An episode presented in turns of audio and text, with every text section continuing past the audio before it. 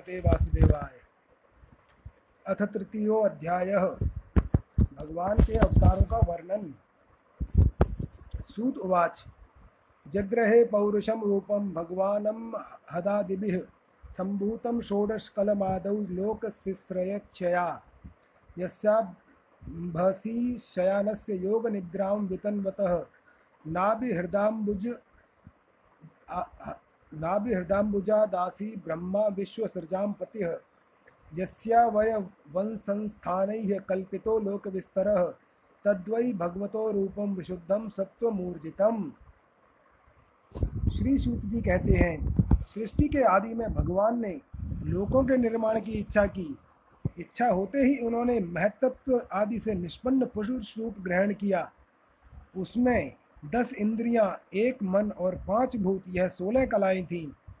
उन्होंने कारण जल में शयन करते हुए जब योग निद्रा का विस्तार किया तब उनके नाभि सरोवर में से एक कमल प्रकट हुआ और उस कमल से प्रजापतियों के अधिपति ब्रह्मा जी उत्पन्न हुए। भगवान के इस विराट रूप के अंग प्रत्यंग में ही समस्त लोगों की कल्पना की गई है। वह भगवान का विशुद्ध सत्वमय श्रेष्ठ रूप है। पश्यन्त्यदो रूपम रूप मद भ्रचक्षुषा सहस्र पादोर्भुजा नानद्भुतम सहस्रमूर्ध श्रवणाक्षिनासिकम सहस्रमौल्यंबर कुंडलोल्लसत एतना, एतन्नानावताराणां निधानं बीजं बीजं व्ययं, यस्यां सांशेन सृजयन्ते देव, देवतीर्य दन्नदनारदयः स एव प्रथमं देवः कौमारं सर्गमास्थितः, चचार दुश्चरं ब्रह्मा ब्रह्मचर्यं खण्डितम्। द्वितीयं तु भवायास्य रसातलगतां महीम् उद्धरिष्यन्नुपादत्त यज्ञेशः सौकरम वपुः। योगी लोग दिव्य दृष्टि से भगवान के उस रूप का दर्शन करते हैं। भगवान का वह रूप हज़ारों पैर, जांघें, भुजाएँ और मुखों के कारण अत्यंत विलक्षण है। उसमें सहस्रों सिर, हज़ारों कान, हज़ारों आँखें और हज़ारों नासिकाएँ हैं। हज़ारों मुकुट, वस्त्र और कुंडल आदि से, आदि विभूषणों से यह उल्लस उल्लसित रहता है। भगवान का यही पुरुष रूप जिसे नारायण कहते हैं, अनेक अवतारों का अक्षय कोष है। इसी से सारे अवतार प्रकट होते हैं। इस रूप के छोटे से छोटे अंश से देवता, पशु पक्षी और मनुष्य आदि योनियों की सृष्टि होती है। उन्हीं प्रभु ने पहले कौमार सर्ग में सनक, सनंदन, सनातन और सन्नत कुमार इस चार ब्राह्मणों के रूप में अवतार ग्रहण करके अत्यंत कठिन अखंड ब्रह्मचर्य का पालन किया। दूसरी बार इस संसार के कल्याण के लिए समस्त यज्ञों के स्वामी उन भगवान ने ही रसातल में गई हुई पृथ्वी को निकाल लाने के विचार से सूकर रूप ग्रहण किया। तृतीय ऋषि सन सन तृतीयम ऋषि सर संग सरंग सरंग च, देवर्षि त्वमुपेत्य सह तंत्रम सात्वम तमाचष्ट नैश नैष्कर्म्यम कर्मणां यतः। तुर्ये धर्मकला सर्गे नर नारायणावृषि भूत्वा आत्मोपश मोपेद करोद दुश्चरम तपः। पंचमः कपिलो नाम सिद्धेशः काल प्रोवाचा सुरये सांख्यम तत्वग्राम विनिर्णयम् षष्ठे अत्रेरपत्यत्तं पत्यत्वं व्रतः प्राप्तो अनसूयया। आन्वीक्षिकीमलकार्य। कीमलार्क्य, कीमलार्काय। प्रहलाद प्रहलाद आदिभ्य उचिवान। ततः सप्तम आकूत्यां रुचेर्यज्ञो अभ्यजायत। स यामाद्यैः सुरगणैः पात् त्वस्वायंभुवांतरम ऋषियों की सृष्टि में उन्होंने देवर्षि नारद के रूप में तीसरा अवतार ग्रहण किया और सात्वत तंत्र का, जिसे नारद पाँच रात्र कहते हैं, उपदेश किया। उसमें कर्मों के द्वारा किस प्रकार कर्म बंधन से मुक्ति मिलती है, इसका वर्णन है। धर्मपत्नी मूर्ति के गर्भ से उन्होंने नरनारायण के रूप में चौथा अवतार ग्रहण किया। इस अवतार में उन्होंने ऋषि बनकर मन और इंद्रियों का सर्वथा संयम करके बड़ी कठिन तपस्या की। पाँचवें अवतार में वे सिद्धों के स्वामी कपिल के रूप में प्रकट हुए और तत्वों का निर्णय करने वाले सांख्य शास्त्र का, जो समय के फेर से लुप्त हो गया था, आसुरी नामक ब्राह्मण को उपदेश किया। अनसुईया के वर मांगने पर छठे अवतार के अवतार में वे अत्रि की संतान दत्तात्रेय हुए। इस अवतार में उन्होंने अलर्क एवं प्रहलाद आदि को ब्रह्म ज्ञान का उपदेश किया। सातवीं बार रुचि प्रजापति की आकुति नामक पत्नी से यज्ञ रूप में उन्होंने अवतार ग्रहण किया और अपने पुत्र याम आदि देवताओं के साथ स्वयंभू मन, मनवंतर की रक्षा की। अष्टमे मेरुदेव्यां तु नाभेर्जात उरुक्रमः दर्शयन् वर्तं धीराणां सर्वाश्रमणं नमस्कृतम्। ऋषि ऋषिभिर्याचितो भेजे नवम पार्थिवम वपुः। दुग्धे मामोषधि मामोषधिः विप्रास्तेनायं स उषत्तमः। रूपं स रूपं स जग्रहे मातस्यं चाक्षुषोदाधिसम्पल्लवे। नाव्यारोप्य मही, महीं मय्या, मय्यां पाद्वैव स्ववन्तमं। मनुं उदि उदधिं मन् मथन्तां मन्दराचलं दद् दध्रे कमठरूपेण पृष्ठ एकादशे विभुः। ध्वान् धान्वन्तरं द्वादशं त्रयोदशम् एव च। अपाय यत्सुरान् सुरान्यान् मोहिन्या मोहियन स्त्रिया। राजा नाभि की पत्नी मेरु देवी के गर्भ से ऋषभ देव के रूप में भगवान ने आठवां अवतार ग्रहण किया।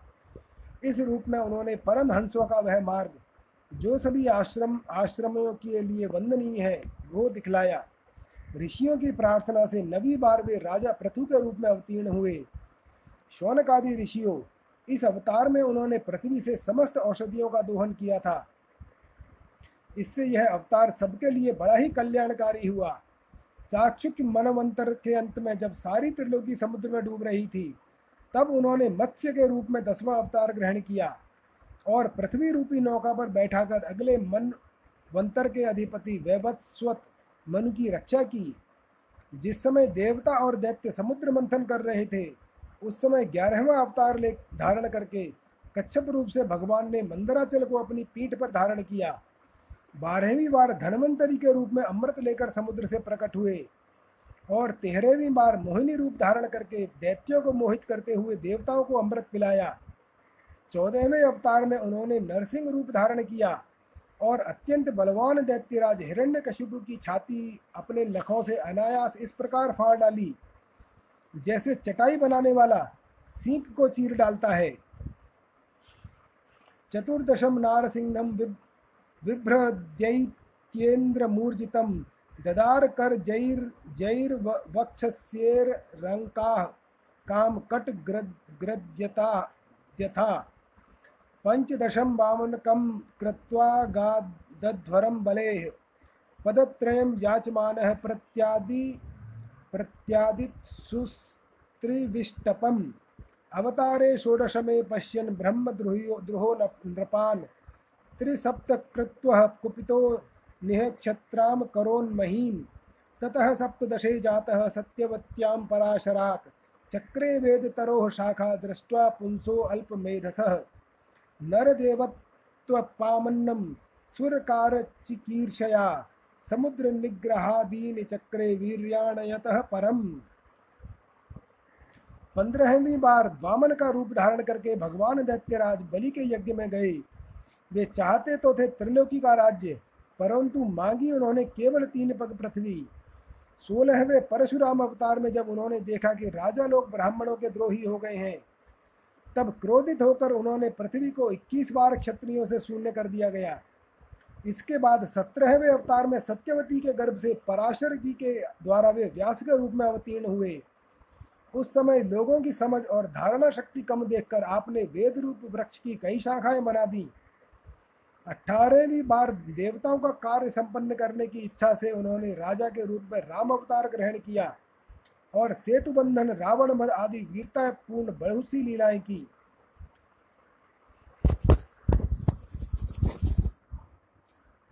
एकोन विंशे विशंति में वृष्णीषु प्राप्य जन्मनि। रामकृष्णाविति भुवौ भगवान् हरद्भरम् ततः कलौ सम्प्रवृत्ते सम्मोहाय सुरद्विषां बुद्धौ नाम्ना जनसुतः कीकटेषु भविष्यति। अथासौ युगसन्ध्यायां दस्यु प्रायेषु राजसु। जनिता विष्णुयशसो नाम्ना कल्किर्जगत्पतिः। अवतारा ह्यसङ्ख्येया हरेः सत्त्वनिधेर्निधेर्द्विजाः यथा विदासिनः कुल्याः सरसः स्युः सहस्रशः। उन्नीसवें और बीसवें अवतार में उन्होंने यदुवंश में बलराम और श्री कृष्ण के नाम से प्रकट होकर पृथ्वी का भार उतारा। उसके बाद कलिग आ जाने पर मगध देश बिहार में देवताओं के द्वेषी देवतियों को मोहित करने के लिए अजन के पुत्र रूप में आपका बुद्धावतार होगा। इसके भी बहुत पीछे जब कलयुग का अंत समीप होगा और राजा लोग प्रायः लुटेरे हो जाएँगे, तब जगत के रक्षक भगवान विष्णु यश नामक ब्राह्मण के घर कल के रूप में अवतीर्ण होंगे। शौनकादि ऋषियों, जैसे अगाध सरोवर से हज़ारों छोटे छोटे नाले निकलते हैं, वैसे ही सत्वनिधि भगवान श्री हरि के असंख्य अवतार हुआ करते हैं।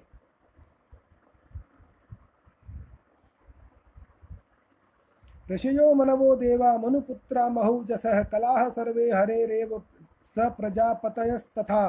एते चांशकलाः पुंसः कृष्णस्तु भगवान् स्वयं इन्द्रियारिव्याकुलं लोकं मृडयन्ति युगे युगे। जन्म गुह्यम भवगतो य एतत् प्रयत्तो नरः। सायं प्रातः गृणन् भक्त्या दुःखग्रामाद्विमुच्यते। एतद्रूपं भगवतो ह्यरूपस्य चिदात्मनः मायागुणैः विरचितं महदादिभिरात्मनि। यथा नभसि मेघो घो, रेणुर्वा पार्थिवो अनिले, एवं द्रष्टरि दृश्यत्वम् आरोपितं बुद्धिभिः।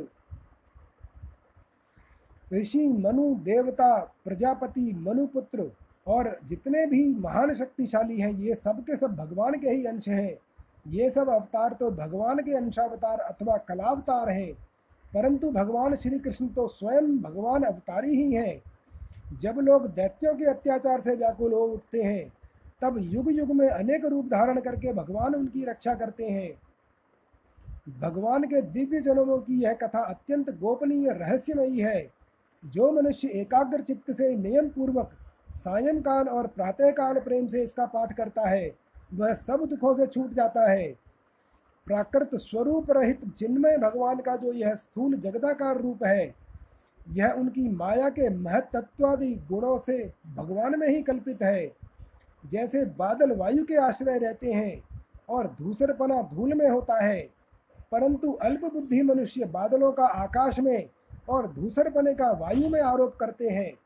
वैसे ही अविवेकी पुरुष सबके साक्षी आत्मा में स्थूल दृश्य रूप जगत का आरोप करते हैं। यहाँ 22 अवतारों की गणना की गई है, परंतु भगवान के 24 अवतार प्रसिद्ध हैं। कुछ विद्वान 24 की संख्या यो पूर्ण करते हैं। रामकृष्ण के अतिरिक्त 20 अवतार तो उपयुक्त हैं ही, शेष चार अवतार श्री कृष्ण के ही अंश हैं। स्वयं श्री कृष्ण तो पूर्ण परमेश्वर हैं। वे अवतार नहीं, अवतारी हैं। अतः श्री कृष्ण को अवतारों की गणना में नहीं गिनते। उनके चार अंश ये हैं, एक तो केश का अवतार, दूसरा सुतपा तथा प्रश्न पर कृपा करने वाला अवतार, तीसरा संकर्षण बलराम, और चौथा परम ब्रह्म। इस प्रकार इन चारों अवतारों से विशिष्ट पाँचवें साक्षात भगवान वासुदेव हैं। दूसरे विद्वान ऐसा मानते हैं कि 22 अवतार तो उपरयुक्त हैं ही। इनके अतिरिक्त दो और हैं, हंस और हयग्रीव। अतः परम यद व्यक्तम व्यूढ़ गुण व्यवहितम अदृष्टाश्रुत श्रुतवस्तुत्वात् स जीवो यत् पुनर्भवः। यत्रे में सदस्रूपे प्रतिषिद्धे स्वसंविदा अविद्यया आत्मनि कृते इति तद् तद्वह तद् ब्रह्म दर्शनम यद्य शोषपरता देवी माया वैशारदी मति संपन्नम एवेति विदुर्महिम्नि स्वे महीयते एवं जन्मानि कर्माणि ह्य कर्तुर्जनस्य च वर्णयन्ति स्व स्म कवयो वेद गुह्यानि इस स्थूल रूप से परे भगवान का एक सूक्ष्म अव्यक्त रूप है, जो न तो स्थूल की तरह आकार आदि गुणों वाला है और न देखने सुनने में ही आ सकता है। वही सूक्ष्म शरीर है। आत्मा का आरोप या प्रवेश होने से यही जीव कहलाता है और इसी का बार बार जन्म होता है। उपरयुक्त सूक्ष्म और स्थूल शरीर अविद्या से ही आत्मा में आरोपित है। जिस अवस्था में आत्मस्वरूप के ज्ञान से यह आरोप दूर हो जाता है उसी समय ब्रह्म का साक्षात्कार होता है। तत्वगानी लोग जानते हैं कि जिस समय यह बुद्धि रूपा परमेश्वर की माया निवृत्त हो जाती है, उस समय जीव परमानंदमय हो जाता है और अपनी स्वरूप महिमा में प्रतिष्ठित होता है। वास्तव में जिनके जन्म नहीं है और कर्म भी नहीं है, उन हृदयेश्वर भगवान के प्राकृत जन्म और कर्मों का तत्वज्ञानी लोग इसी प्रकार वर्णन करते हैं। क्योंकि उनके जन्म और कर्म वेदों के अत्यंत गोपनीय रहस्य हैं। सवा इदम विश्व मोघलील सृजत्यव्यत्यति न सज्जते अस्मिन्। भूतेषु चान्तर्हित आत्मतंत्र शागवर्गिकं जिघ्रति षड्गुणेशः। न चास्य कश्चिन्न पुणेन धातुर्वैति जंतु कुमनीश उतीह नामानि रूपाणि मनोवचोभिः सन्तत् सन्तन्वतो नटचर्यामिवाग्यः स वेद धातुः पदवीं परस्य दुरन्तवीर्यस्य रथाङ्गपाणेः यो अमायया सन्ततयानुवृत्त्या भजेत तदपाद सरोज गंधम भगवान की लीला अमोघ है। वे लीला से ही इस संसार का सृजन, पालन और संहार करते हैं, किंतु इसमें आसक्त नहीं होते।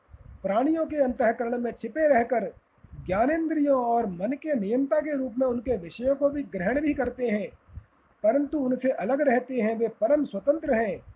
ये विषय कभी उन्हें लिप्त नहीं कर सकते। जैसे अनजान मनुष्य जादूगर और नट के संकल्प और वचनों से की हुई करामात को नहीं समझ पाता, वैसे ही अपने संकल्प और वेदवाणी के द्वारा भगवान के प्रकट किए हुए नाना नाम और रूपों को तथा उनकी लीलाओं को कुबुद्धि जीव बहुत सी तर्क युक्तियों के द्वारा नहीं पहचान सकता। चक्रपाणी भगवान की शक्ति और पराक्रम अनंत हैं। उनकी कोई थाह नहीं पा सकता। वे सारे जगत के निर्माता होने पर भी उससे सर्वथा परे हैं। उनके स्वरूप को अथवा उनकी लीला के रहस्य को वही जान सकता है, जो नित्य निरंतर निष्कपट भाव से उनके चरण कमलों की दिव्य गंध का सेवन करता है।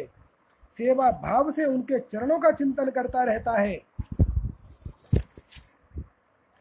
अथेह धन्या भगवंत इत्थम यद्वासुदेवे अखिल लोकनाथे, कुर्वन्ति सर्वात्मकम आत्मभावम, न यत्र भूयः परिवत्, परिवर्त उग्रह इदं भागवतं नाम पुराणं ब्रह्म संमितम् उतम श्लोकचरितं चकार भगवान् ऋषिः। निःश्रेयसाय लोकस्य धन्यं स्वस्तत्ययन्नं महत्। तदिदं ग्राहयामास सुतात्मवतां वरम् सर्ववेदेतिहासानां सारं सारं समुद्धृतं स तु संश्रावयामास महाराजं परीक्षितम्। प्रायोपविष्टं गङ्गायां परितं परं ऋषिभ। कृष्णे स्वधामोपगते धर्मज्ञानादिभिः सह। कलौ नष्टदृशामेष पुराणार्को अधुनोदितः तत्र कीर्तयतो विप्रा विप्रर्षे भूरितेजसः। अहं चाध्यगमं तत्र निविष्टस्तदनुग्रहात् सोऽहं वः श्रावश्यामि यथा धीतं यथा मती सौनकादि ऋषियों, आप लोग बड़े ही सौभाग्यशाली तथा धन्य हैं, जो इस जीवन में और विघ्न बाधाओं से भरे इस संसार में समस्त लोगों के स्वामी भगवान श्री कृष्ण से वह सर्वात्मक आत्मभाव, वह अनिर्वचनीय अनन्य प्रेम करते हैं, जिससे फिर जन्म मरण रूप संसार के भयंकर चक्र में नहीं पड़ना होता। भगवान वेद व्यास ने यह वेदों के समान भगवत चरित्र से परिपूर्ण भागवत नाम का पुराण बनाया है।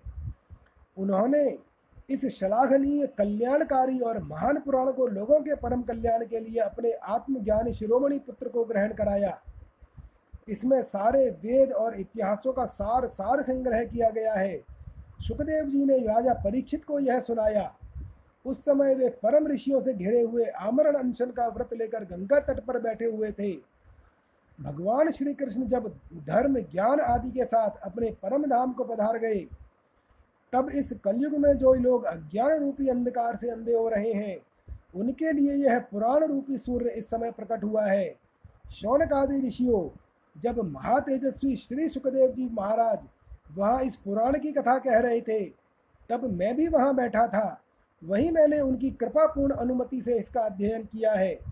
जैसा मेरा अध्ययन है और मेरी बुद्धि ने जितना जिस प्रकार इसको ग्रहण किया है, उसी के अनुसार इसे मैं आप लोगों को सुनाऊँगा। इति श्रीमद्भागवते महापुराणे पारमहंस्यां संहितायां प्रथम स्कंदे नैमिषीयोपाख्याने तृतीयोऽध्यायः। अतः चतुर् चतुर्थो अध्यायः महर्षि व्यास का असंतोष। व्यास उवाच, इति ब्रुवाणं संस्तूयं, मुनीनां दीर्घसन्त्रिणां, वृद्धः कुलपतिः सूतं ब्रह्मवृश्च शौनको अब्रवीत्। शौनक उवाच सूत सूत महाभाग वदनो वदतां वर कथां भागवतीं पुण्या यदाह भगवाच्युकः कस्मिन् युगे प्रवर्तेयं स्थाने वा केन हेतुना कुतः सञ्चोदितः कृष्णः कृतवान् संहितां मुनिः। तस्य पुत्रो महायोगी समद्रह निर्विकल्पकः एकान्तमति निद्रो गूढ़ो गूढ़ इवेयते दृष्ट्वा नुयान्त मृष मृषि मात्मज मजम नग्नम देवो हिया परि परिदध परिदधुर्न सुतस्य चित्रम त्वदीयक्ष पृच्छति मनौ जगद्दुस्तवास्ति स्त्री पुंबिदा न तो सुतस्य विविक्त दृष्टे। व्यास जी कहते हैं उस दीर्घकालीन सत्र में सम्मिलित हुए मुनियों में विद्या वयोवृद्ध कुलपति ऋग्वेदी शौनक जी ने सूत जी की पूर्वोक्त बात सुनकर उनकी प्रशंसा की और कहा शौनक जी बोले, सूत जी आप वक्ताओं में श्रेष्ठ हैं और बड़े भाग्यशाली हैं। जो कथा भगवान सुखदेव जी ने कही थी, वही भगवान की पुण्यमयी कथा कृपा करके हमें आप सुनाइए। वह कथा किस युग में, किस स्थान पर और किस कारण से हुई थी मुनिवर श्री कृष्ण द्वैपायन ने किसकी प्रेरणा से इन परमहंसों की संगीता का निर्माण किया था? उनके पुत्र सुखदेव जी बड़े योगी, समदर्शी, भेदभाव रहित, संसार निद्रा से जगे, एवं निरंतर एकमात्र परमात्मा ही स्थिर रहते हैं। वे छिपे रहने के कारण मूड से प्रतीत होते हैं। व्यास जी जब सन्यास के लिए वन को जाते हुए अपने पुत्र का पीछा कर रहे थे, उसी समय जल में स्नान करने वाली स्त्रियों ने नंगे सुखदेव जी को देखकर तो वस्त्र धारण नहीं किया, परंतु वस्त्र पहने हुए व्यास जी को देखकर लज्जा से कपड़े पहन लिए थे। इस आश्चर्य को देखकर जब व्यास जी ने उन स्त्रियों से इसका कारण पूछा, तब उन्होंने उत्तर दिया कि आपकी दृष्टि में तो अभी स्त्री पुरुष का भेद बना हुआ है, परंतु आपके पुत्र की शुद्ध दृष्टि में यह भेद नहीं है। कथमालिक्षित पौर संप्राप्त कुरुजांगलान उन्मक्त मूक जड़वदिच्वरन गज साहव्ये। कथम वा पाण्डवेयस्य राजर्षैर्मुनिना सह संवादः सम्भूतात् यत्रैषा सात्वती श्रुतिः। स गोदोहनमात्रं हि ग्रहेषु ग्रहमेधिनाम्। अवेक्षते महाभागस्तीर्थी कुर्वस्तदाश्रमम्। अभिमन्युसुतं सूत प्राहुर्भागवतोत्तमं तस्य जन्म महाश्चर्यं कर्माणि च न। स सम्राटकस्य वा हेतुः पाण्डुना, पाण्डूनां मानवर्धनः। प्रायो अपविष्टो गङ्गायाम्नाद्रत्याधिराटश्रियम्। कुरुजांगल देश में पहुंचकर हस्तिनापुर में वे पागल, गूँगे और जड़ के समान विचरते होंगे। नगरवासियों ने उन्हें कैसे पहचाना? पांडव नंदन राजदर्शी परीक्षित का इन मौनी सुखदेव जी के साथ संवाद कैसे हुआ, जिसमें यह भागवत संगीता कही गई। महाभाग श्री सुखदेव जी तो गृहस्थों के घरों को तीर्थ स्वरूप बना देने के लिए उतनी ही देर उनके दरवाजे पर रहते हैं, जितनी देर में एक गाय दुही जाती है। सूत जी, हमने सुना है कि अभिमन्यु नंदन परीक्षित भगवान के बड़े प्रेमी भक्त थे। उनके अत्यंत आश्चर्यमय जन्म और कर्मों का भी वर्णन कीजिए। वे तो पांडव वंश के गौरव बढ़ाने वाले सम्राट थे। पर वे भला किस कारण से साम्राज्य लक्ष्मी का परित्याग करके गंगा तट पर मृत्यु पर्यंत अनशन का व्रत लेकर बैठे थे? नमंती यत पाद निकेत निकेत मात निकेत आत् निकेतम आत्मनः शिवाय हानि धनानि श्रत्रवः। कथम स वीरः श्रिय मंग दुस्तज्याम युवैष्यत्तोत्रस्त्रष्टुमहो सहासुभिः शिवाय लोकस्य भवाय भूतये य उत्तम श्लोक परायणा जनाः जीवन्ति। नात्मार्थमसौ पराश्रयं मुमोच निर्विद्य कुतः कलेवरं तत्सर्वं नः समाक्ष समाक्ष्व पृष्टो यदि किंचन मन्ये त्वां विषये वाचां स्नातम अन्यत्र छांदसात शत्रुगण अपने भले अपने भले के लिए बहुत सा धन लाकर उनके चरण रखने की चौकी को नमस्कार करते थे। वे एक वीर युवक थे। उन्होंने उस दुस्तज्य लक्ष्मी को अपने प्राणों के साथ भला क्यों त्याग देने की इच्छा की? जिन लोगों का जीवन भगवान के आश्रित है, वे तो संसार के परम कल्याण, अभ्युदय और समृद्धि के लिए ही जीवन धारण करते हैं। उसमें उनका अपना कोई स्वार्थ नहीं होता। उनका शरीर तो दूसरों के हित के लिए था। उन्होंने विरक्त होकर उसका परित्याग क्यों किया? वेदवाणी को छोड़कर अन्य समस्त शास्त्रों के आप पारदर्शी विद्वान हैं, सूत जी, इसलिए इस समय जो कुछ हमने आपसे पूछा है, वह सब कृपा करके हमें कहिए। सूत उवाच, द्वापरे समुन समनु प्राप्ते तृतीय युग पर्यये जातः पराशर आद्योगी वास्तव्याम कलया कलया हरेः। सह कदाचित् सरस्वत्या उपस्पृश्य जलम शुचि। विविक्ते विविक्ते, देश आसीन उदिते रविमंडले परावरज्ञ स ऋषि काले नाव्यक्त रंग हसा। युग धर्म व्यतिकरम प्राप्त भुवि युगे युगे। भौतिका नाम च भावानां शक्ति ह्रासम च तत्कृतम। अश्रद्धानानि सत्वान् दुर्मेधान ह्रसति यायुषः। दुर्भंगाश्च जनान वीक्ष्य मुनिर्दिव्येन चक्षुषा।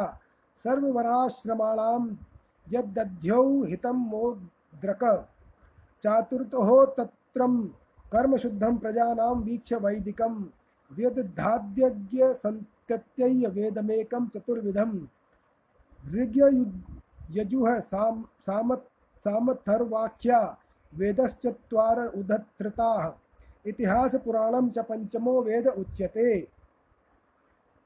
सूत जी ने कहा, इस वर्तमान युग चतुर्युगी के तीसरे युग द्वापर में महर्षि पराशर के द्वारा द्वारा वसुकन्या सत्यवती के गर्भ से भगवान के कलावतार योगीराज व्यास जी का जन्म हुआ। एक दिन वे सूर्योदय के समय सरस्वती के पवित्र जल में स्नान आदि करके एकांत पवित्र स्थान पर बैठे हुए थे। महर्षि भूत और भविष्य को जानते थे। उनकी दृष्टि अचूक थी। उन्होंने देखा कि जिसे को लोग जान नहीं पाते ऐसे समय के फेर से प्रत्येक युग में धर्म संकरता और उसके प्रभाव से भौतिक वस्तुओं की भी शक्ति का ह्रास होता रहता है। संसार के लोग श्रद्धाहीन और शक्ति रहित हो जाते हैं। उनकी बुद्धि कर्तव्य का ठीक ठीक निर्णय नहीं कर पाती और आयु भी कम हो जाती है। लोगों की इस भाग्यहीनता को देखकर उन मुनीश्वर ने अपने दिव्य दृष्टि से समस्त वर्णों और आश्रमों का हित कैसे हो, इस पर विचार किया। उन्होंने सोचा कि वेदोक्त चातुर्होत्र कर्म लोगों का हृदय शुद्ध करने वाला है। इस दृष्टि से यज्ञों का विस्तार करने के लिए उन्होंने एक ही वेद के चार विभाग कर दिए। व्यास जी के द्वारा ऋक, यजुः, साम और अथर्व, इन चार वेदों का उत्थार यानी प्रथयकरण हुआ। इतिहास और पुराणों को पांचवा वेद कहा जाता है।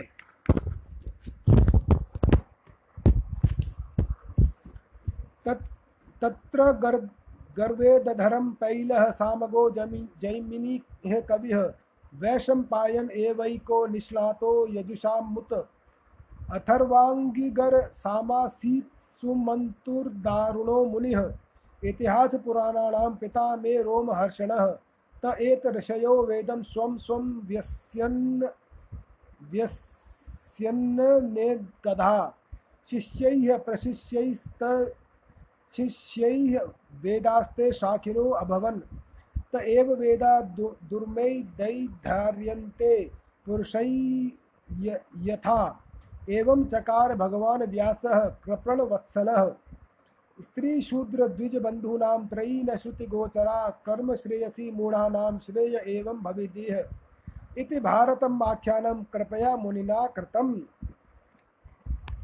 उनमें से ऋग्वेद के पैल समागान के विद्वान जैमिनी और यजुर्वेद के एकमात्र स्नातक वैश्वम पायन हुए।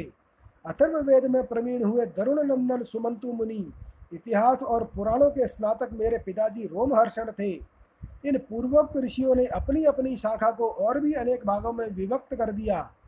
इस प्रकार शिष्य, प्रशिष्य और इनके शिष्यों द्वारा वेद की बहुत सी शाखाएँ बन गईं। कम समझ वाले पुरुषों पर कृपा करके भगवान वेद व्यास ने इसलिए ऐसा विवाद कर दिया कि जिन लोगों को स्मरण शक्ति नहीं है या कम है, वे भी वेदों को धारण कर सकेंगे। स्त्री, शूद्र और पतित दुजाति तीनों ही वेद श्रवण के अधिकारी नहीं है। इसलिए वे कल्याणकारी शास्त्रोक्त कर्मों के आचरण में भूल कर बैठते हैं। अब इसके द्वारा उनका भी कल्याण हो जाए, यह सोचकर महामुनि व्यास जी ने बड़ी कृपा करके महाभारत इतिहास की रचना की। एवं प्रवर्तस्य सदा भूतानां श्रेयसी द्विजाः सर्वात्म, सर्वात्मकेनापि यदा नातुष्यद्रदयं दतः नाति ध्रदयः सरस्वत्या, सरस्वत्यास्तटे शुचौ। वितर्कयन् वितर्कयन् विविक्तस्थ इदं प्रभु प्रोवाच धर्मवित्। धृतव्रतेन हि मया छन्दासि गुरो, गुरवो अग्नयः। मानिता निर्वै निर् निर्वय्यलीकेन गृहीतं चानुशासनं भारतव्यपदेशेन ह्याम्नायार्थश्च दर्शितः। दृश्यते यत्र धर्मादि स्त्रीशूद्रादिभिरप्युत तथापि बत मे दह्यो ह्यात्मा चैवात्मना विभुः। असपन् असम्पन्न इवा भाति ब्रह्म वर्चस्य तमः। किं वा भागवता धर्मान प्रायेण निरूपिताः प्रियाः परमा, परमहंसानां त एव हेच्युत्प्रियाः।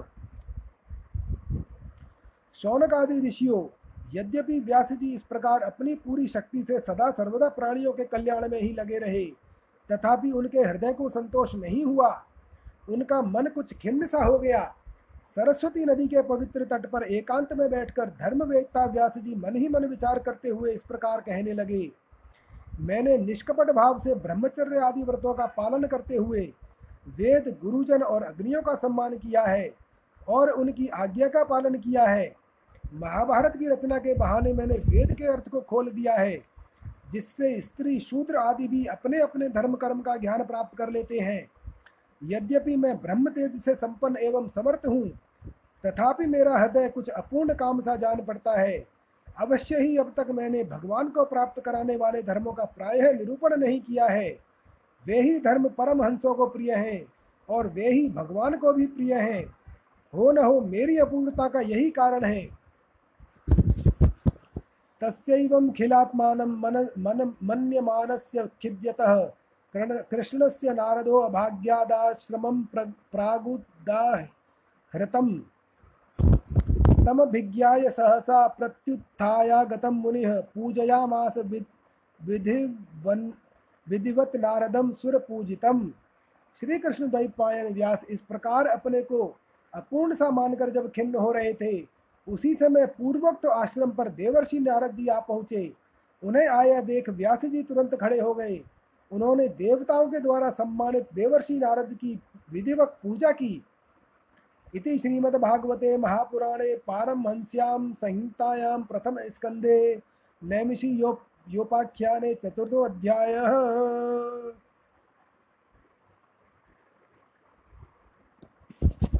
अथ पंचमो अध्याय। भगवान के यश कीर्तन की महिमा और देवर्षि ऋषि नारद जी का पूर्व चरित्र।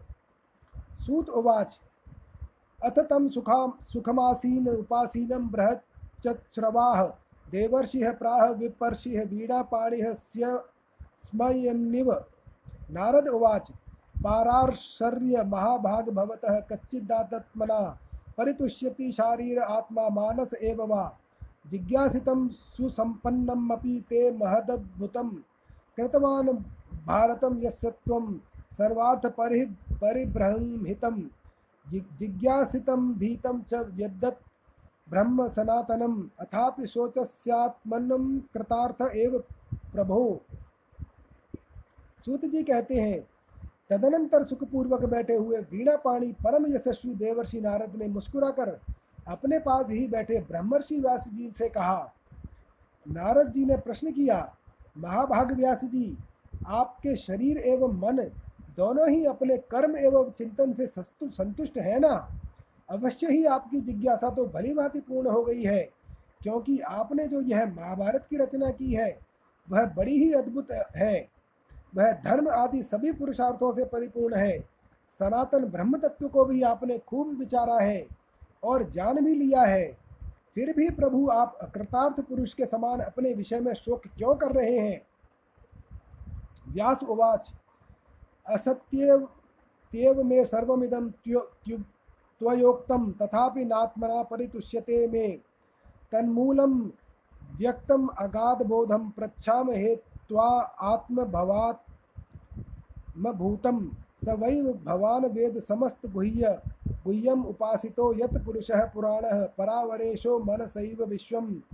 सर्जत्य सृजत्य व्यत्यति गुणैः संगः व्यास जी ने कहा, आपने मेरे विषय में जो कुछ कहा है, वह सब ठीक ही है। वैसा होने पर भी मेरा हृदय संतुष्ट नहीं है। पता नहीं इसका कारण क्या है। आपका ज्ञान अगाध है। आप साक्षात ब्रह्मा जी के मानस पुत्र हैं। इसलिए मैं आपसे ही इसका कारण पूछता हूँ। नारद जी, आप समस्त गोपनीय रहस्यों को जानते हैं क्योंकि आपने उन पुराण पुरुष की उपासना की है, जो प्रकृति पुरुष दोनों के स्वामी हैं और असंग रहते हुए ही अपने संकल्प मात्र से गुणों के द्वारा संसार की सृष्टि, स्थिति और प्रलय करते रहते हैं। त्वं पर्यटन्नर्क इव त्रिलोकी, मंतश्चरो मन्तश्चरो वायुरिवात्मसाक्षी परावरे ब्रह्मणि धर्मतो व्रतैः स्नातस्य मे न्यूनमलं विचक्षव। श्रीनारद उवाच। भवतानुदितप्रियायं यशो भगवतो अमलं, ये येनैवासौ न तुष्येत मन्ये तद्दर्शनमखिलं यथा धर्मादयश्चार्था मुनि, मुनिवर्यानुकीर्तिता न तथा वासुदेवस्य महिमा ह्युनिवर्णितः। न यद् यद्वस् यद्, यद्वच्चर, वच्चर चित्रपदम हरेर्यशो। जगत्पवित्रं प्रगृण गृणीत कहिर्चित्। तद्वायसं तीर्थं मुशन्ति मानसा, न यत्र हंसा निरमन्त्युशिक्ष शिक्षयाः आप सूर्य की भांति तीनों लोकों में भ्रमण करते रहते हैं और योग बल से प्राणवायु के समान सबके भीतर रहकर अंतकरणों के भी साक्षी हैं। योगानुष्ठान और नियमों के द्वारा परम ब्रह्म और शब्द ब्रह्म दोनों की पूर्ण प्राप्ति कर लेने पर भी मुझमें जो बड़ी कमी है उसे आप कृपा करके बतलाइए।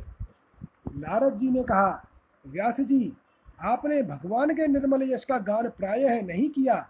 मेरी ऐसी मान्यता है, जिससे भगवान संतुष्ट नहीं होते, वह शास्त्र या ज्ञान अधूरा है। आपने धर्म आदि पुरुषार्थों का जैसा निरूपण किया है, भगवान श्री कृष्ण की महिमा का वैसा निरूपण नहीं किया। जिस वाणी से, चाहे वह रस भाव अलंकार आदि से युक्त ही क्यों न हो जगत को पवित्र करने वाले भगवान श्री कृष्ण के यश का कभी गान नहीं होता। वह तो कौओं के लिए उच्चिष्ट फेंकने के स्थान के समान अपवित्र मानी जाती है। मानसरोवर के कमनीय कमल वन में विहरने वाले हंसों की भांति ब्रह्मधाम में विवाह करने वाले भगवत चरणार बिंदाश्रित परम हंस भक्त कभी उसमें रमण नहीं करते। तद्वाग्यवर्सर्गो जनता घ विप्लवो यस्मिन् प्रतिश्लोकम बद्ध बद्धवत्यपि नामन्यनन्तस्य यश यशो अंकितानि य यच्छ्रवणन्ति, गायन्ति, गृणन्ति साधवः। नैष कर्म कर्म्यम कर्म्यम अपि अच्युत भाववर्जितं न शोभते ज्ञानमलं निरञ्जनं। कुतः पुनः शश्वत भद्रमीश्वरे न चार्पितं कर्म यद्यप कारणम् अथो महाभाग भवान मोग द्रक। शुचिश्रवाः सत्यरतो धृत व्रतः। उरुक्रमस्य अखिल बन्धमुक्तये समाधि नाम नानुस्मर तद, तद्विचेष्टितम्। इसके विपरीत जिसमें सुंदर रचना भी नहीं है, और जो दूषित शब्दों से भी युक्त है, परंतु जिसका प्रत्येक श्लोक भगवान के सुयश सूचक नामों से युक्त है, वह वाणी सारे, वह वाणी लोगों के सारे पापों का नाश कर देती है। क्योंकि सत्पुरुष ऐसी ही वाणी का श्रवण, गान और कीर्तन किया करते हैं। वह निर्मल ज्ञान भी जो मोक्ष की प्राप्ति का साध, साक्षात साधन है। यदि भगवान की भक्ति से रहित हो तो उसकी इतनी शोभा नहीं होती। और जो साधन और सिद्धि दोनों ही दशाओं में सदा ही अमंगल रूप है, वह काम्य कर्म और जो भगवान को अर्पण नहीं किया गया है, ऐसा अहेतुक निष्काम कर्म भी कैसे सुशोभित हो सकता है? महाभाग व्यास जी आपकी दृष्टि अमोघ है, आपकी कीर्ति पवित्र है, आप सत्य परायण एवं दृढ़वत्र हैं। इसलिए अब आप संपूर्ण जीवों को बंधन से मुक्त करने के लिए समाधि के द्वारा अचिंत्य शक्ति भगवान की लीलाओं का स्मरण कीजिए। ततो अन्यथा किंचन यद्विवक्षतः पृथग्द्रष्टस्त तत्कृतरूपनामभिः न कुत्रचित् क्वापि च दुस्थिता मति मतिर्लभेत। वाताहत हतनौरिवास्पदं जुगुप जुगुप जुगुप्सितं धर्मकृते अनुशासतः। स्वभावरक्तस्य महान् व्यतिक्रमः यद्वाक्यतो धर्म इति तरः स्थितो। न मन्यते तस्य निवारण निवारणं जनः। विचक्षणो अस्यार्हति वेदुतं विभो विभोर्नन्तपारस्य निवृत्तितः सुखं प्रवर्तमानस्य गुणैः आत्मनस्ततो भवान् दर्शय चेष्टितं विभो। जो मनुष्य भगवान की लीला के अतिरिक्त और कुछ कहने की इच्छा करता है, वह उस इच्छा से ही निर्मित अनेक राम और रूपों के चक्कर में पड़ जाता है। उसकी बुद्धि भेदभाव से घर कर जाती है। जैसे हवा के झकोरों से डगमटकाती हुई डोगी को कहीं भी ठहरने का ठौर नहीं मिलता, वैसे ही उसकी चंचल बुद्धि कहीं भी स्थिर नहीं हो पाती। संसारी लोग स्वभाव से ही विषयों में फंसे हुए हैं। धर्म के नाम पर आपने उन्हें निंदित, पशु हिंसा युक्त सकाम कर्म करने की भी आज्ञा दे दी है। यह बहुत ही उल्टी बात हुई, क्योंकि मूर्ख लोग आपके वचनों से पूर्वोक्त निंदित कर्म को ही धर्म मानकर, यही मुख्य धर्म है ऐसा निश्चय करके उसका निषेध करने वाले वचनों को ठीक नहीं मानते।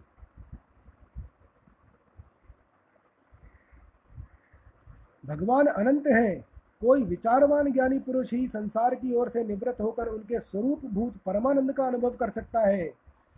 अतः जो लोग परमार्थिक बुद्धि से रहित हैं और गुणों के द्वारा नचाए जा रहे हैं, उनके कल्याण के लिए ही आप भगवान की लीलाओं का सर्वधारण के हित की दृष्टि से वर्णन कीजिए।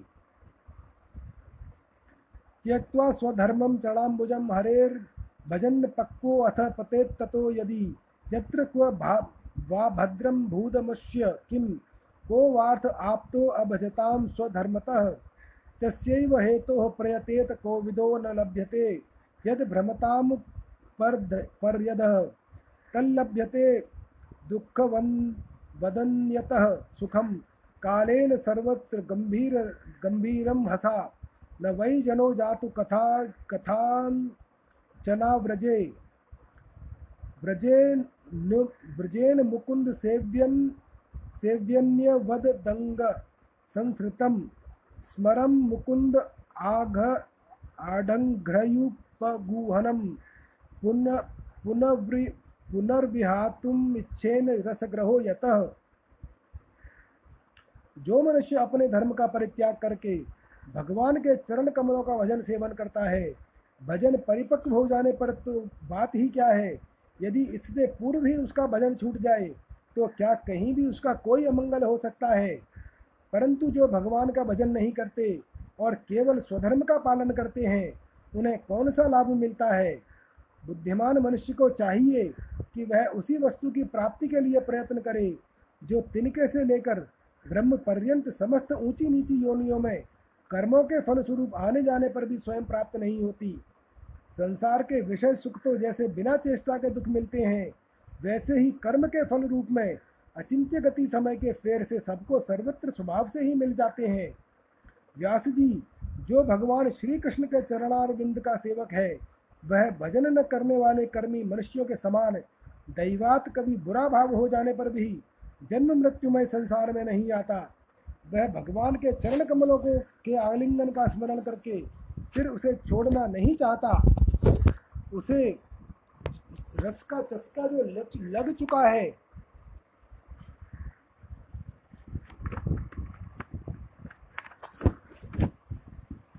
इदम ही विश्व भगवान निवेतरो यतो जगत स्थान निरोध संभवा। तद्धि स्वयं वेद भगवान तथा वै। प्रादेश मात्रम भवतः प्रदर्शितम। त्वात्मना आत्मन, आत्मनं वेय्य मोगद्रक्, परस्य पुंसः परात्मनः कलाम्, अजं प्रजातं जगतः शिवाय तन् तन्महानुभावभ्युदयो अधिगण्यताम्। इदं हि पुंसस्तपसः श्रुतस्य वा, शिवष्टस्य सूक्तस्य च बुद्धिदत्तयोः अविच्युतोऽर्थः कविर्, कविभिर्निरूपितो। जदत्, जदुत्तम श्लोक गुणानुर्वर्णनम जिनसे जगत की उत्पत्ति, स्थिति और प्रलय होते हैं, वे भगवान ही विश्व विश्व के रूप में भी हैं। ऐसा होने पर भी वे इससे विलक्षण हैं। इस बात को आप स्वयं जानते हैं। तथापि मैंने आपको संकेत मात्र कर दिया है। व्यास जी, आपकी दृष्टि अमोघ है। आप इस बात को जानिए कि आप पुरुषोत्तम भगवान के कलावतार हैं। आपने अजन्मा होकर भी जगत के कल्याण के लिए जन्म ग्रहण किया है। इसलिए आप विशेष रूप से भगवान की लीलाओं का वर्णन कीजिए। विद्वानों ने इस बात का निरूपण किया है कि मनुष्य की तपस्या, वेद अध्ययन, यज्ञानुष्ठान, स्वाध्याय, ज्ञान और दान का एकमात्र प्रयोजन यही है कि पुण्य कीर्ति श्री कृष्ण के गुणों और लीलाओं का वर्णन किया जाए। अहम पुरातीत भवे अभवम मुने दास्यास्तु कस्याश्चन वेदवादिनाम निरूपितो बालक एवं योगिनाम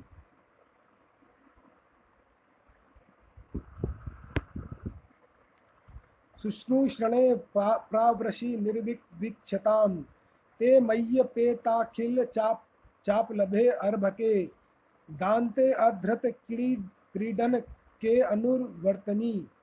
चक्रुः कृपां यद्यपि तुल्यदर्शना, शुश्रूषमाणे मुनयो अल्पभाषिणी, उच्छिष्टलेपानुमोदितो द्विजैः, सत् सकृतस्म भुञ्जै तत्पादस्तकिलिल्बशः एवं प्रवर्तस्य विशुद्धचेतस्तधर्म, एवात्मरुचिः प्रजायते। तत्रान्वहं कृष्णकथाः प्रगायतामनुग्रहेण श्रवणं मनोहराः, ताः श्रद्धया मे अनुपदं विष्णवतः। प्रियश्रवस्यङ्ग ममा भवद्रुचिः भवदरुचिः। मुने, पिछले कल्प में आप पूर्व जीवन में मैं वेदवादी, ब्राह्मणों की एक दासी का लड़का था। वे योगी वर्षा ऋतु में एक स्थान पर चातुर्मास से कर रहे थे। बचपन में ही मैं उनकी सेवा में नियुक्त कर दिया गया था। मैं यद्यपि बालक था फिर भी किसी प्रकार की चंचलता नहीं करता था, जितेंद्रिय था खेल कूद से दूर रहता था और आज्ञानुसार उनकी सेवा करता था। मैं बोलता भी बहुत कम था। मेरे इस शील स्वभाव को देखकर समदर्शी मुनियों ने मुझ सेवक पर अत्यंत अनुग्रह किया। उनकी अनुमति प्राप्त करके बर्तनों में लगा हुआ प्रसाद में एक बार खा लिया करता था। इससे मेरे सारे पाप धुल गए। इस प्रकार उनकी सेवा करते करते मेरा हृदय शुद्ध हो गया। और वे लोग जैसा भजन पूजन करते थे, उसी में मेरी भी रुचि हो गई। प्यारे व्यास जी, उस सत्संग में उस लीला लीला गान परायण महात्माओं के अनुग्रह से मैं प्रतिदिन श्री कृष्ण की मनोहर कथाएँ सुना करता श्रद्धा पूर्वक एक एक पद श्रवण करते करते प्रिय कीर्ति भगवान में मेरी रुचि हो गई। तस्मिस्तदा लब्ध रुचेर महामुने प्रिय श्रवस्य स्खलिता मतिर्मम ययाहमेत तस् यया महे यया हमेतत्सदस्तत्त्वमायया पश्ये मयि ब्रह्मणि कल्पितं परे। इत्थं शरत् प्रावृषि काव्रतु हरे हरेर्विश्रवन् श्रवतो मे अनुसवं यशो अमलं संकीर्त्यमानं मुनिर्, मुनिभिर्महात्मभिः भक्तिः प्रवर्ता आत्मरजस्तम् उपहा। तस्यैवं मे अनुरुक्तस्य प्रसिद्धस्य हतेन सह, श्रद्धधानस्य बालस्य दान्तस्य अनुचरस्य च, ज्ञानं गुह्यतं मम, यत् तत् यत्ततं साक्षात् भग, भगवतोदितम्। अन्ववोचन गमिष्यन्तः कृपया दीनवत्सलाः। ये ये नैवाहं भगवतो वासुदेवस्य वेदसः। मायानुभावम् इदं, येन गच्छन्ति तत्पदम्। महामुने, जब भगवान में मेरी रुचि हो गई, तब उन मनोहर कीर्ति प्रभु ने में मेरी बुद्धि भी निश्चल हो गई। उस बुद्धि से मैं इस संपूर्ण सत और असत रूप जगत को अपने पर ब्रह्म स्वरूप आत्मा में माया से कल्पित देखने लगा। इस प्रकार शरद और वर्षा, इन दो ऋतुओं में तीनों समय उन महात्मा मुनियों ने श्री हरि के निर्मल यश का संकीर्तन किया और मैं प्रेम से प्रत्येक बार सुनता रहा। अब चित्त के रजोगुण और तमोगुण को नाश करने वाली भक्ति का मेरे हृदय में प्रादुर्भाव हो गया। मैं उनका बड़ा ही अनुरागी था, विनयी था। उन लोगों की सेवा से मेरे पाप नष्ट हो चुके थे। मेरे हृदय में श्रद्धा थी, इंद्रियों में संयम था, एवं शरीर, वाणी और मन से मैं उनका आज्ञाकारी था। उन दीन वत्सल महात्माओं ने जाते समय कृपा करके मुझे उस गुह्यतम ज्ञान का उपदेश किया, जिसका उपदेश स्वयं भगवान ने अपने श्रीमुख से किया है। उस उपदेश से ही जगत के निर्माता भगवान श्री कृष्ण की माया के प्रभाव को मैं जान सका, जिसके जान लेने पर उनके परम पद की प्राप्ति हो जाती है।